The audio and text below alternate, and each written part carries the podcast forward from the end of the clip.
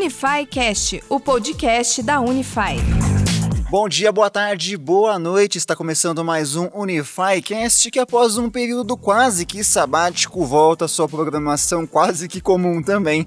E nessa retomada, este primeiro programa vai falar sobre a campanha Agosto Dourado e para isso nós temos dois convidados muito especiais. Música Olá, eu sou o Vitor, sou estudante do oitavo período de medicina da Unify. E o meu nome é Dueli Turbino, também sou estudante do oitavo período de medicina da Unify e a gente faz parte da Liga de Pediatria da faculdade.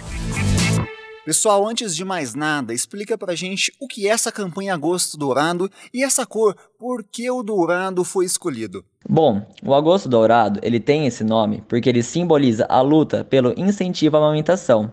E por que do dourado? Essa é fácil. Porque o leite materno ele é considerado um alimento de qualidade ouro para os bebês e crianças. Sendo assim, o aleitamento materno ele deve ser exclusivo até os seis meses e complementado com alimentos até os dois anos de idade ou mais. A amamentação, ela traz benefícios tanto para a mãe quanto para o bebê. Alguns benefícios para a mãe são diminui o risco de câncer de mama, câncer de ovário, câncer de endométrio. Além disso, diminui o risco de diabetes, acelera a perda de peso, entre outros benefícios.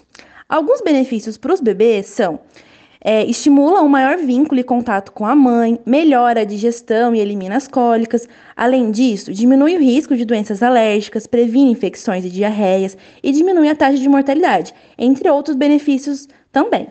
Em meio a tantos benefícios, quais são as maiores dificuldades dessa prática? Bom, a amamentação também tem algumas dificuldades. Entre elas, né, as maiores dificuldades encontradas hoje tem os mitos e verdades, conhecidos como fake news, também tem relação da pega correta para uma boa amamentação e os problemas que levam as mães a não amamentar.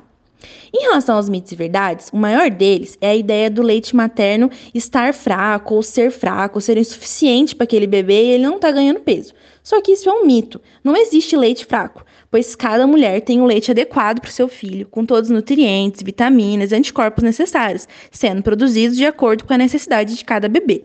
Na maioria das vezes em que tem uma diminuição real da produção do leite, está relacionado com a técnica incorreta da amamentação, estresse ou ainda o uso de chupetas e mamadeiras, né, que é a confusão de bico. Então, se a criança não está mamando da maneira correta, assim, ela vai ingerir menos leite e não vai esvaziar completamente a mama. Por isso é que é de extrema importância a consulta de rotina com o pediatra, porque aí vai ter um acompanhamento no desenvolvimento do bebê e para a mãe sanar as principais dúvidas em relação à amamentação. Em relação à pega, né, que a pega correta, ela influencia muito no sucesso da amamentação. E como que deve ser essa pega correta? O bebê, ele tem que estar tá com os lábios virados para fora, com uma boca de peixinho, o queixo encostado no seio, a boca bem aberta e grande parte da auréola deve estar na boca do bebê e não só no mamilo. Então, são essas pequenas coisas que fazem muita é, diferença né, na pega correta e o pediatra vai saber explicar certinho para a mãe todos esses detalhes. Bom, já que vocês falaram sobre benefícios e algumas dificuldades, quais são os principais problemas que levam as mães a não amamentarem? A amamentação, ela pode ser influenciada por fatores físicos, como a dor durante a amamentação. E essa dor, ela pode estar relacionada à pega incorreta. Como eu já expliquei, a pega correta, ela influencia muito no sucesso da amamentação. Então, se essa pega não estiver correta, né, pode levar a lesões mamárias e fortes dores durante a sucção. Além disso, existem os fatores psicológicos, como preocupações relacionadas ao emprego, em relação à redução da renda, o desemprego, preocupações em relação à casa, limpeza, organização, alimentação, cuidado de outros filhos, falta de apoio do relacionamento, medo de uma nova realidade, depressão pós-parto ou até mesmo idealizações, expectativas em relação à alimentação. Então, né, é importante que a mulher tenha informações corretas quanto à pega, amamentação e mantenha o acompanhamento com a rede de saúde da sua região. Além disso, é essencial encontrar o apoio dentro de casa, tanto do companheiro como da família em geral, né? Pois a ansiedade e o estresse podem interferir na amamentação. E além disso, né, uma mãe, ela não é menos mãe se ela não conseguir amamentar no peito toda forma de amamentar é uma forma de amor, né? Se, seja o aleitamento materno, seja o uso de fórmula, seja o uso de leite de vaca, seja por sonda, no copinho, na mamadeira, né? Todas são formas de amor entre mãe e bebê.